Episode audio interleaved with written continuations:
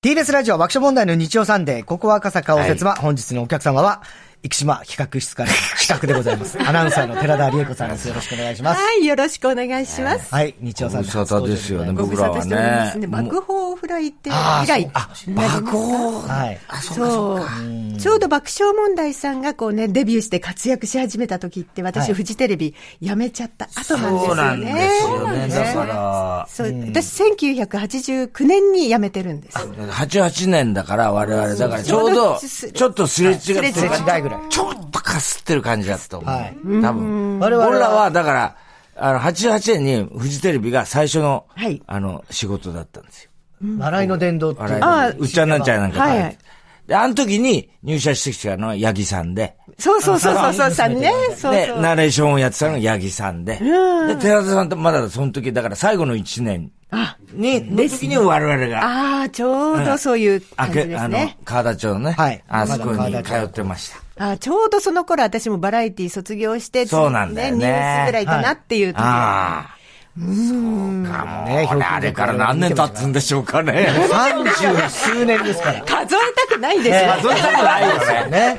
本当にねね。ああで、生島さんの。そうなんですよ。あそうの、なんです生島さんから毎日まあ LINE がいろいろこう。来ますよね。来もうますよね。はい迷惑ラインまあが。もういや、迷惑じゃないですよ迷惑じゃないで。豆なんですよね、生島さんは本当に。本当そうですえね。ーご自分の今事務所、もうちょっともう把握できないぐらい多分たくさんの方いっがぱい今所属されていて、だからもういろんなもうピーターさんの情報からね、千田光夫さんの情報からね、もういろんな記事になんかね、スポ新聞に載ったとかなんか、ラジオにゲストで出たとかっていうので、もうバーッと送られてくるんですけども。え、そういうの田中さんまで送られてはるんい、ですか、僕のところにも。あ、そうなんはでい。すか。だからもう大体もう生島企画室の所属の人たちの言動、大体武藤友がどうしたとか、さゆりんごがどうしたとか、結城まおりがどうだとか、もちろんもう、逐一報告があるんですけど。知ってるんですね田中はさいんはだからそうなんですよ。ねで、あの、昨日はもう、寺田さんの、あの情報がいっぱい来たのは記事が、き一つなんか来ましたあよ。最近の日刊スポーツが。はい。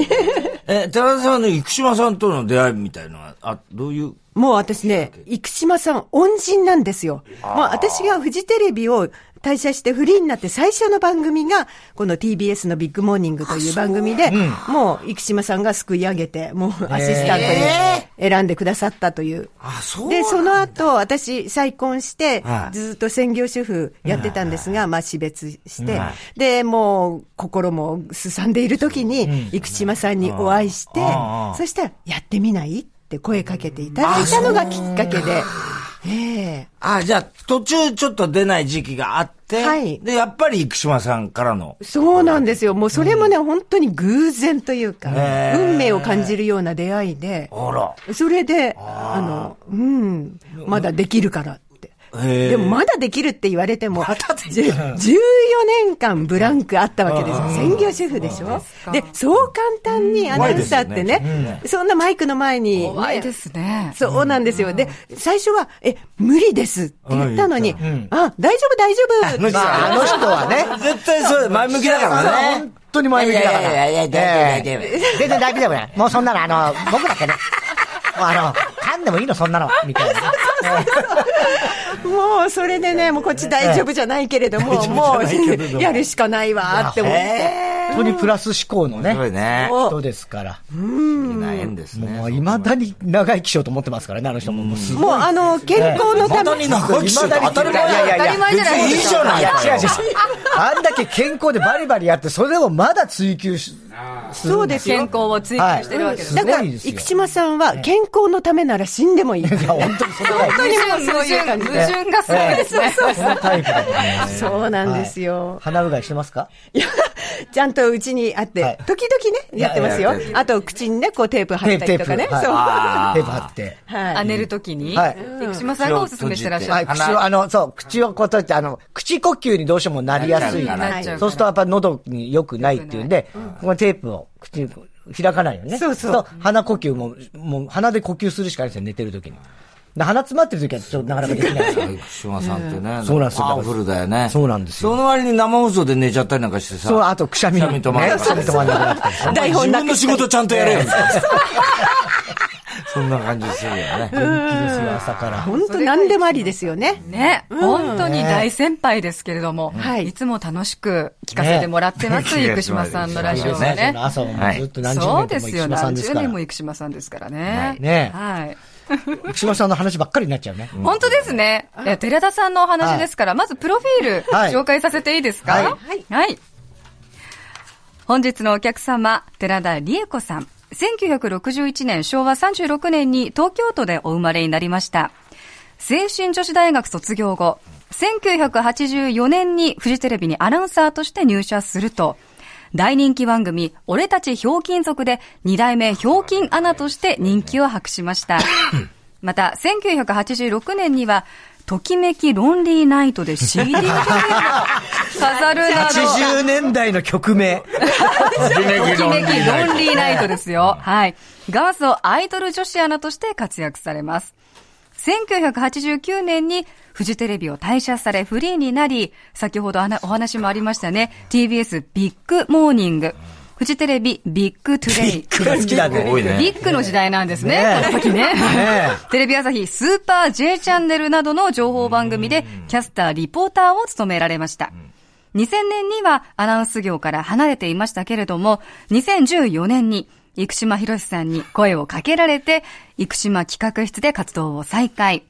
TBS ラジオ、生島博のサタデー一直線のアシスタントを務められていました。現在は、心と体磨きの朗読を主催され、朗読教室、アナウンススクール講師として活動しながら、音読による健康法を広められています。寺田理恵子さん、本日のお客様です。はい。ゲストの一番好きな曲、思い出の一曲を伺いまして、その曲を BGM にプロフィールを紹介していますが、伊藤蘭さんのミモザのときめきという、2019年発売の伊藤蘭さんのソロデビューアルバムからの曲なんですね。はい。はい。もう私、キャンディーズの大ファンで、もう当そうで時、すねあの、中学生ぐらいの時にははいもうキャンディーズとフォーリーブス。で、もうこピンクの、レディーよりキャンディーズ。そうですね。もうあーあの可愛らしさが大好きで。で、もうあの人たちと一緒になんかこう、仕事してみたいとかね、はいえー話をしてみたいっていうその憧れから、アナウンサー目指した。ああ、そうだったのえ、でももう解散しちゃって。そうなんですよ。もう高ね。校生ぐらいの時に、もう、フォーリーブスも解散し、オリーブキだよね。そうだよねャディキャンディーズも解散し。ね、普通の女の子に一瞬だけ戻りましたけどね。そう。だけど、すごい好きで、ランさんのことを。えーあ、やっぱランちゃん派ですかラ。ンちゃん派ですね。僕もランちゃんでしたね。ですよねあ。そしたらね、なんと、ちょっとすっごい親バカなんですけれどうんうんも、この曲の作曲、娘がやって、えどういうことですかこれ娘さん作曲、ゆかりえさんってカタカナでゆかカりリエえっていうのは、あの、娘がく、あの、ユニットを組んでて、その名前なんですけれども、楽曲はユリエが。そんな、えすごい、そ娘れ。さんはミュージシャンってこええ、一応シンガーソングライタとー。そうなんだ。えーそれは知らない。すごいですね。もうね、それで、まあ、あの、コンペがあって、で、選んでいただいて、で、作詞が、あの、ランさんなんラでンすよ。さん。もうランちゃんさ、えーすごい作詞で作曲が娘さん。寺田さんは結局、共演はあったんですかなかった全然なかったんですなよ。かったアナウンサーとしては全然なくて、そしたら、あの、最初の、この、ランさんがソロでデビューしたとソロデビュー時の、そのコンサートに招待していた、あの、招待してもらったのは娘なんですけれども、そそうですれよにねうんうん、くっついていっうんうんて、そして楽屋でご挨拶えいいね。もうそこで、やっとで、やっと会えたんだ夢が叶ったんーでその時はそれ言ったんですかもともとファンでみたいなことも。そうですへね。ーもうドキドキで、もうミーハー丸出し。そうだよね。もうランさんも、寺田さんのことは、それ知ってますもんね、テレビで見て。そうですね。うんあ、そういう縁なんだ。そうなんですよ。いいですよね、そんなのね。 いいお話です。娘さんがつなげてくださったわけですもんそういうね。ことだよね。ねえもうアナウンサーとして叶わなかった夢を。えー本当だよね。娘さんは、え、それはもう、んママがランちゃんのファンだからということで、なんとかこのコンペに参加したんです。そうですね。すごい親孝行それもあったと思います。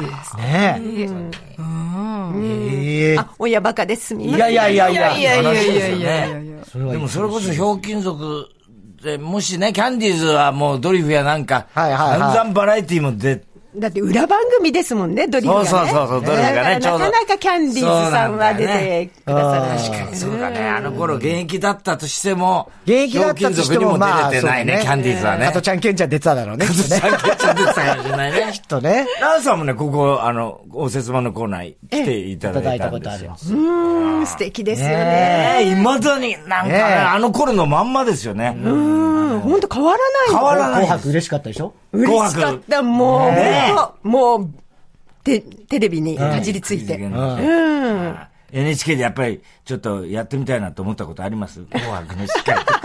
あれ は、あれはもうハードル高いですよね。すごいと思う。NHK のアナウンサー。うん、確かにね。ひょうきんベスト10とは違います、ね。ひょうきんベスト10とはちょっと違うけどね。違いますよ、えー。あの時大変だったでしょでもひょうきん。そう。でも、ね、入社して、すぐですか、うん、あれ。で、あの、山村美智子さんの、んね、あの、ピンチヒッターで一回だけ出たんですよ。そうか。うん。もうその時なんかまだ研修終わった直後。そうですね。で、どうしていいかわからない。最初だもんね。その感じなんでしょうね。で、台本があるんですけれども、じゃあ台本ちゃんと頭に入れといてって言われたの、全然その通りじゃなくて。 そうです。ねえ。ひどかったでしょ、でも。もうね、最高。今のコンプライアンス絶対無理だ。無理無理無理。だから話ができないんですで きない。そう、こんなことがありました。そう言うこともはばかられてるみたいな。の話がちょっとしづらいわけですね、今。我々見てましたから。ただね、一つだけお話ししたいのが、その時のゲストが、ピンチヒッターの時のゲストが、オフコース。えああ、オフコース。豪華だね。そうなんですよ。で、ある時、ちょっとその時のが、映像が見られる機会がありまして、そしたら、あの、のりおさんにちょっと洗礼を受けた際に、後ろで、もう、小田さんとか大間二郎さんが大笑いしてるの。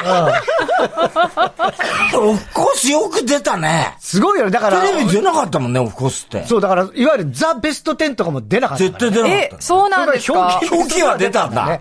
すごいね。そうなんですよ。ですかね。荒井由美さんじゃない、松任谷由美さんも、そう、ひょうきん族出てらっしゃったし。そうだった当時のそういう、だから坂本龍一さんも。そうだね、清志郎さんとかね。出たんですかちょこちょこ出てたよね。そうなんだよ。そういうもう当時のもうトップのアーティストとかも、ひょうきん族は出た。出たいんだ。お笑いが大好きなんですって。ですよね。うん。ただものりおし。いやー、もうだから、のりおしもどうせまともな格好してないわけでしょもう、おばきゅうとかね。おばきゅうとかでしょそうだよ。当然もう今だったらセクハラ的な感じになっちゃうんですよ。当然。やばいですよね。ねえ。で、そういうセクハラで、その、一番最初の時も一瞬画面が消えてお見せすることはできませんってなったシーンがあるんです。 で、その時私は、あの、のりおさんに、ちょっと後ろ向いてくれるって言われて、はいって言った途端に、なんかやられたんですよ。ちょっとスカートがこう、 ちょっと揺れるような感じが、イメージがあったんですけど。で、もう、で、何をされたか、もうびっくりして。そしたら、あの、またこれもゆりえのご縁で、その大間次郎さん、元オフコースの大間次郎さんにお会いすることができたら、もうあの時はおかしかったって言って、それで後ろで何が行われていたかっていうね、聞いたんですよ。何年かぶりか。。ちょっと放送できないんですけれどね。そういや、大変だったと思う。すごいですね。すごいですよね。そんな。いやでも、そのピンチヒッターの時もなかなか大変だなって思いながら、レギュラーになって、はい、どんなお気持ちだったんですかいやもう、どうしようって、もうとにかく、横澤プロデューサーからは、お前はアナウンサーなんだから面白いことしようと思わなくていい。とにかく番組を進行させろって、それだけ言われた。けれども、あの、芸人さんのそのツッコミとか、そう、オチとかっていうのが、私、よくわからなくて、時々そのオチに行く手前で、邪魔しちゃうね。そうそれでめちゃくちゃ怒られました。わからないそう。それでずっと聞いてると、だらだらだら、早くお前入れみたいに言われたり。難しい。難しいですよ、それは。難しいっつうか、そんなに厳密に、多分なかったと思う。俺見てたけど。なんかそんな構築されたもんじゃないもん。あそこでやってたことって。そんなに計算され尽くしたもんじゃないだろうけ ど。まあ芸人さん的にはあるんでしょう、いろいろね。きっとね。当時のノリでね。でも、あのね、亡くなってしまわれた島崎さん。で、本当にすごいね。アダモちゃんは本当にいい方でした。えー、そうです優しいので、何かこう、そういうふうに、なんか私がもう涙ぐんでると、大丈夫って、うん、声かけてくださるような優しい方でしたね。当時、邦子さんとかも、あれ、表記ベスト10には邦子さん出てます。時々、はい、出てます。桂木由紀とかね、中森明とかね、いろいろ、邦子さんのネタもあったからね。そうそう。そうですね。面白かった面白かったね。そう、ザ・ベスト10のパロディですからね。一応ね。 TBS の番組。必ず、あの、普通の歌手が出てきても、後ろでもう、なんか途中からめちゃくちゃにされるんですよ。途中でも全然歌わせてもらえないみたいな。そうそうそう。ひどかったよな。うん。まあ、それがね、面白さであって、もう素顔が見えるタレントさん。そうですね。だあの頃、だから言ってみりゃ、フジテレビがもうとにかく、ね、今もう見る影もなくなそこまで言うの そんなこともないでもまあ、テレビといえば、はい。フジテレビでしたよ、ね、そう、もう、フジテレビの黄金時代がちょうど80年代。楽しくなければテレビじゃない。 90年代にかけてね。ね。そうですよね。その前 TBS だったんですよ。そうですね。もうね、 TBS ドラマの TBS。これはもうドリフもあって、ドリフもあって。ですね。ちょうどその TBS を追い越したっていう、ちょうど一番いい時に私在籍してたみた いな。なるほど。はい、今と随分違いますから、そテレビの現場って。っていう意味ではね、違うでしょうね。違うでしょうね。もう私なんて海外いっぱい行かせていただいたけれどそうか、当時ね。もうバブルなるほど、やってたから。そうか。ひょうきん由美さん。ひょうきん由美さんね。そうど、あれは、ひょうきん由美さんとは、同じ、同期ぐらいですあ、そうですね。あの、そんなことない。ゆみさんずっと先 輩です。年は全然上でしょ。わかんなくなっちゃう。ずっと先輩ですね。でも、すごい、毎回、とにかく、あれ、毎週、いろんなね、国に行って、どんだけ制作費があったんだって今から考えるとね、すごい贅沢な番組ですよ、ね、めちゃめちゃタイアップでしょうけどね、ここもちろんね、でもそのこぼれネタをまた別の番組でやってて、うん、で、そのこぼれネタの方で私、他の番組に。あ、そうか、一回行くといくつか撮るんだ、それじゃあ。あの、ユミさんのはユミさんので、でもネタはいっぱい、あるから。プロデューサーのもとにあって、じゃあ別の番組を作ろうと。ああ。で、私は出たもの勝負というね。ああ、出たも勝負ってなんかあったね。ありましたね。そう。それで私はいろいろ、もう10カ国ぐらいかな、行かせていただいたりとか。ね、だからもう、あの、エリカ様の、今とはもう全然違う。違うんだよね。テレビ界。行かれてましたからね。なかなか海外出張なんて行けないですよ、今。ですよね。そうだよね。ないですよ。時代ですね。時代です時代ですね。それが良かったかどうかっつそうなのよ。その代わり、だってそんなセクハラされちゃうんだよね。確かに。そうです我ね。々はだから若手だったから、河田町のね、フジテレビやるってると、やっぱりこう、もう、要するに社員が偉そうで、 俺もう当時のフジテレビ大嫌いでした。言ってみればさ、扱いが悪い。もちろんそれは新人だからしょうがないけど、まあ肩で風切ってみんな歩ってるから、そのバラエティ班がね。だからもうとにかくね、なんていうのこう、どけみたいな感じだったんです。我々から撮ってみたらね。だからね、嫌だったなしみじみ言うんです。うん、で、ほら、三冠王とかさ。そうそうそうそう。と張り出されて視聴率がね、もうトップを走ってて。嫌味な会社だなと思って見てた。社員の皆さんも誇らしかったんでしょうね。いや、まあ、それはもう、俺たちが一番だっていう天下取ったっていわゆる業界人みたいな。業界そういうノリだった。本当の業界人いるじゃないですか。あ、あれが本当にいたんですよ。肩にセーターかけてる。ね、あれが 本、あれは日テレなんですけど、ね、あれの本物が日テレが多いんですよ。あれ日テレなんですね、なるほど。でも全体的にね、ちょっともう、あ、おかしな感じでしたね。お祭り。毎日お祭りみたいな。本当毎日お祭りで、でも確かにおっしゃる通り、私も怖かったです。あ、そうですか。たちが。ディレクター、プロデューサーね。面白いことはやってるんだけれども、やはり制作の現場はかなり厳しい。そうだよね。うん、もう私、横澤さんに会うたんびに、下手くそ下手くそ挨拶代わりに言われてましたから。えー、怖かったね。まあ、温厚な方で人当たりすごい柔らかい方ですけども、やっぱちょっとこう、時々別に、怒鳴ったりとかはないですけど、ちょっとね、ちょっとチクッと言われるんだよね。怖い。そう。あれが怖いんですよ。あれ怖い、あれ、もう目が笑っていないんで、ごそっと。下手くそ。そういうふうに言いながら通り過ぎる。ああ、怖い賞金ディレクター。そんなトラウマになっちゃいますね。ねトラウマになりますよ。そういう世界なんですよ。揉まれて揉まれて。ねで今で言えばもうパワハラかもしれないね。そうね、パもうパワハラ、セクハラまあだ。もうもうそんな言葉すらないから、そ当うで時はす。よね、当時はね。適切にも程があるってやほつ。どがあるんですよ、まさに。があるまさにそうです。でもね、あの、教えていただいてよか った。いろんな最終的には。一応フォローしてきます。まとめなくちゃアナウンサーだから。寺田理子さんにはこの後もまだまだ付き合っていただきます。一旦 CM 交通情報です。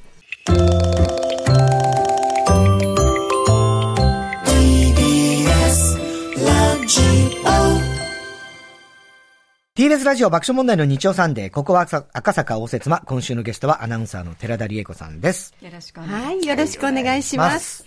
ゲストの名前に合わせてそれぞれの文字で始まる質問をリスナーから募集しました。今週は、り、え、この文字から始まる質問です。えー、ラジオネーム、のりのりきのこちゃんから来ました。りで来ました。陸上競技をするなら、はい。何の種目を選びますかなんでこれが聞きたいの、よくわかんないんだね。運動は運動全くダメ。あ全くダメああ、そうですか。うんでも、もしできたら、あの、走り幅跳びじゃなくて、もう一つ、高、高跳びの方。それしかもあやふやだやねんか。棒高跳びっていうのもありますけど棒高跳び棒高跳びですね。棒高跳びをやりたいのあの、飛んでいく方自分でどって俺も飛んでく長いけど。棒を使って飛ぶかです。長い棒を使っあ、じゃてあ棒飛んで高跳びね。そう、もしできたらね。もしできたらだなんってで、なんか楽しそうに見えるじゃないですか。どこに自分は飛んでいくんだろうみたいな。あれはね、怖いですけど相ね。当怖いだろうしね。難しい。一番難しそうだけどね。難しそうだね幅跳びと一番難しい高跳びよりも。でも、難しいだけに、その、なんて言うんでしょう。その、大きな壁があったとしても、私は乗り越えられる、みたいな。なんか、そこに繋がるんじゃないかな、っていうなるほどねね。ブな気持ちにつポジティブ、ポジティねブ。うん部活とか学生時代はじゃあ、な文化系だったんですか演劇部、放送部。ああ、じゃあ、完全にね。そうですね。ね、放送部。僕は演劇部だった。僕、高校放送部です。私も放送部です。みんな同じだ。同じみんなみんな文化系ですね。俺はやっぱ100メートルかな。やるならあ、ね。やるなら、陸上をね。やるなら100メねー。トルですか。俺、俺も100メートル花。形だから王。道ですもんね。うん花形かな。 100メートルだね、やっぱりいね。やー、私は何もやりたくやなりいい。や、じゃあ、なんかやってなんかはやると。あるとしたら、できたとしたら。えー、なんですかね。三段跳びとか。三段跳びって何ですかホップ、ステップ、ジャンプ。あ、それ楽しそう。それ楽しそう跳ねるのいいですいよいですね。よね。いいですよね。こう未来に行こうみたいそうそうやっぱな。りポジティブ、ポポジジティティブ。絶対ダメだね。 えー、ラジオネーム、ランニング大好き、リできました。料理の中で一番得意なものは何でしょうかと。ブ。え料理得意料理。 得意な料理は、えーっと、肉じゃがとか、まあいわゆる家庭料理ですね。うん。娘さんやっぱり喜びますかね。そうですね。うん。 まあ、あんまり料理得意な方じゃない。そうじゃない。あのそう 合わせ調味料がないとちょっとできないかあーるほな、ど的な。えー、そうかそうか。得意な料理、なん、なんですか。何ですかえお俺が山口さん。あ、萌萌ええちちゃゃんん。萌えちゃんはね、えーっと、なんだろう。あの、あれが美味しい。オムレツとか美味しいよ。オムレツ。えオムレツでも、オムレツ難しどういうい。オムレツです。あの、ふわふわのあ、ふわふわっていうか、あの別にあのなんかこう切ってドロッとなる、あのレストランのああいうんじゃなくて、普通のオムレツですけど、味が美味しい。へあと、必ず普通のやつと、あと納豆のやつも、納豆オムレツ。納豆オムレツも、美味しそう。両方、交互に食べてる。ええ健康的だし健康的ね。まあ何よりも愛情、スパイスが入ってますもあのね。なたやっぱりね。その嫌な生き方。えー、ラジオネーム、ポン酢侍、リで来ました。リズム感はある方ですかないなさそうですよね。ね明らかにないでですもよね。歌は私、歌、ねなんだっけ、なんとかトゥナイトみたいな。なんとかって ロなンいリートゥナイト。ロンリーナイト。論理のときめきロンリーナイロンリーナイト。ととききめめききロロンンリーナイト。ないと。もどんな歌でしたっけときめきロンリーナイト。うないの、アイバンで。あ、な探探ししたたんんだだアイバンにもない。あらら。あーだだからね、娘聞いてくれないの。ああの、一応あるんですけれども、いや、聞かない方が私は幸せかもしれない。まあ、ミュージシャンだからね。そう当時は、ええあの頃でもそうか、まだアナウンサーが曲を出すっていうのは相当珍しかったですかだから番組で出すことはあっても、私が個人で出すことはなかったんですよ。あーでも、一応ちゃんとアナウンス部を通じて、あの、クラウンレコードさんから話が来て、で、あの、ジャケットもアイドル風に、 すんごいアイドル風にやって、で、池袋の、あの、サンシャイン。サンシャインのああ藤井広場あそこの風水広場あそこアでイドル歌ったんの王道よ。ですよ。アイドルの王道をやったんですよ。ああそこはみんなやってるんですあおよ。にゃんこがやってダメになったとこですよ。あの、人が集まりすぎちゃって。ねあそうですうんか、そうじゃあ私だったらちょうどいいぐらいに集まって、そう、それで歌ったこともあるし、うんオリコン200位以内には入ってまそしたらねすすごい。ごいすごい。だそらすごいからわ。それこそおにゃんことかと似た時期だろうね。時期だあよね。そうなんですよ時期ね的にはねそうそう、いつみまさたかさんが。ああ、いつさんがいてね。そうだ。そうだったんだ。でもリズム感はないと。リズム感ないですね、本当にね。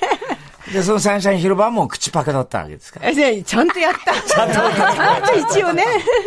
えー、ラジオネーム、やっと会えたね、かっこごま。絵できました。エンディングノートの用意 など、い就活的なことは考えてますかと。あまあ、考年え齢てま的すにはよ。ね、そう。うん。面白いですからね。やっぱり、あの、夫と両親と見送って、で、あの、いまだに、あの、遺品整理、大変なんですよ。そうですか。もう、ね、だからそれを思ったら、やっぱり娘たちって、残されたら大変あーだ大ろう変だなっっててねいうのでね、やっぱりそれってね、あの、残された人の大変さを思った時の、やっぱり愛情ノートだと思ってるんですね。なるほどエンディングっていうとなんかちょっと締めっぽいけれどあー、まあ、残された人への愛情ノート。あ、じゃあ結構もう作って、うん、一応書いてるし、いつも口伝えで言ってますよ。あこうしてくれ私はもう死んだら幸せで、もうコレステロール気にしないで、たくさんケーキを食べた いから、あの、あの、亡くなったらホールの、あの、ショートケーキ買ってきてお供 えしてね。そこまで言ってあります。ねええでそう、お葬式の時そう明るくていいねに、そう、お葬式の時には音楽葬で、あなたのこ曲をかけなさいっていうね。もうリストまで。自分のこうなんとかトゥナイトは、 時期ロンリーナイトかけじゃるないそこで。娘娘にはちゃんと私の好きな曲のリストがあるのであるんね。そうそうそう。音楽層ね。うんそう。曲はどんな曲あ、もういろいろマンマミーアが大好きで、マンマミーアを見るマンマ。ミあ、マンマミーヤってあの、アバのアバの、そうそう。あーマンマミーアのミュージカルが大好きで。はいはいあー、そうかそもううか。あんなの聞いてたらもう踊り出しちゃうんだよあーな。うん、だなかるほら、そしたら棺桶から飛び出して踊り出した楽しそうくや楽りしたくい。やありたあ、い。それはいいですよね。えー、ラジオネーム、最強空手アナウンサー、生島博士。あれえー空手、あ、空手ね。空手ね、安原あの人は。絵できました。偉い人に逆らったことはありますかと。逆らってるっていう意識ないから。意識ないが。でも天然でね、なんええか、言いたいこと言っちゃう言いたいこと言っちゃう。かなでも。あんま我慢しないで。うん、偉いとかなんかって、どこでわかん決ないめけどるねんでしょうね。まあ、だいぶ、フジテレビ会社員の場合は上司とかね。あ、上司ね。ああ、それは今だったら、だ逆から、えな生島か博っ士さん。た。あ、生島博士。一応偉会い人長、 会長さん。言いたい放題ですね。 言いたい放題ねもう、は言えるだろうねあの。人は生島さんだと何でも言えそうな感じするもんね。フジテレビ時代はどうでしたか怖かった。もうやっぱりね。逆らえなかったですか逆らえないですね。そうですよね。うん、やっぱりもうそういうもんだと思って、社会人としてそういうもんだと思っちゃってるんでね。バブルの時代。ねエリカえ。エ様リカは様は逆らえ、逆らっ私て、ますよね、エリカ。私は割と逆らってる 方ですから。戦ってる話私、はよ割く割とそうですね聞きますよ言っ言ってる方ですね。私は結構言っちゃう方なので、上からは切って睨まれてるかもしれないですけど。でもそれでも自分のね、働く道ですから、作っていきたいなっていう思いはあります。偉いな。やっぱアナウンサーこう見てて、いや、自分の時代と変わったなって思ったりします今の。ああ、それは、やっぱりアナウンサーの仕事が変わってきてますよね。もう、あの、昔、一応、私、ね、あの、バラエティの司会を務めさせていただいてたけれども、あくまでもメインはお客様、あの、ね、タレントさんであって、もう絶対出しゃばっちゃいけないところがある。っていう、ずっと仕込まれてたけど、今、なんか違うような。出しゃばりすぎですか、今の。我が我そうがと。いうのってう、もう、確かにね、う司会とアシスタントってもう古いっていうね、考え方にだんだんなってきてますもんね。私の時代は全部、あの、タレントさんとか、メインの司会は、あの、相川金也さんだったり、あのー誰だっけ もうとにかく、全あの、然尊重桂、してない桂才さんとかはい、高島忠夫さんとかね忠夫さんと。かううんん、もう土井勝さんとか、もう美濃もったさん、もうそういう方たちがメインで、そういう方たちのアシスタントだったんです。そうか、そうか。うんでいかにその方悪たがち強いね、みんな。そう。ね。怖い、怖い人たちばっかりだからね、その辺ね。そう。ええだから、あの、その方たちが、うあの、気持ちよく進行できるように、あの、ね、情報が、こう、抜けそうな時にパッと差し出すような、そういうテクニックを求められてた。ね。本当にアシストってことですよね。あとはパワハラセクハラにもちょっと大変みたいな感じはあるのかもしれないけどやっぱりね通ね。信メインだもんね。それでやってるわけだもんね、キャスターそうですね。メインやらせていただいてるので、それはまあ、時代の変化の一つなのかもしれないですよね。その分責任は伴いますけどね。まあね、ただレコード出しなさい、デビューしなさいって言われたらどう絶対断ります。絶対。ね、いいじゃないで。ちょっと待ロっンて。リーナイトよ。それって、なんか今の私の否定されました。絶対断りますよね。そんなことないですちょっとちょっとズキッときましたよね。嘘嘘。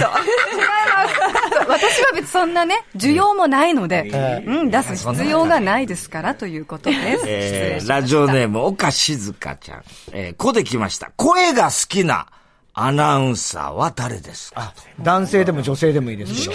ししまこすの人の声好きだなっていう。声ね。難しいね。うん、難しい。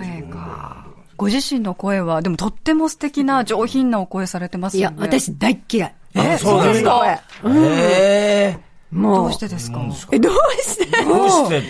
私、今、YouTube で自分でね、あの、出した本を自分で音読して、あー録音してるんですけど、えもう本当に聞くたんびに、ああ、もっといい声だったらなって。まあそうかね。えでもそのさっき思いますよね、プロフィールにもあった音読、健康法みたいなのやってるわけですよね。そうなんです。それで自分の声嫌いだときついですね、結構。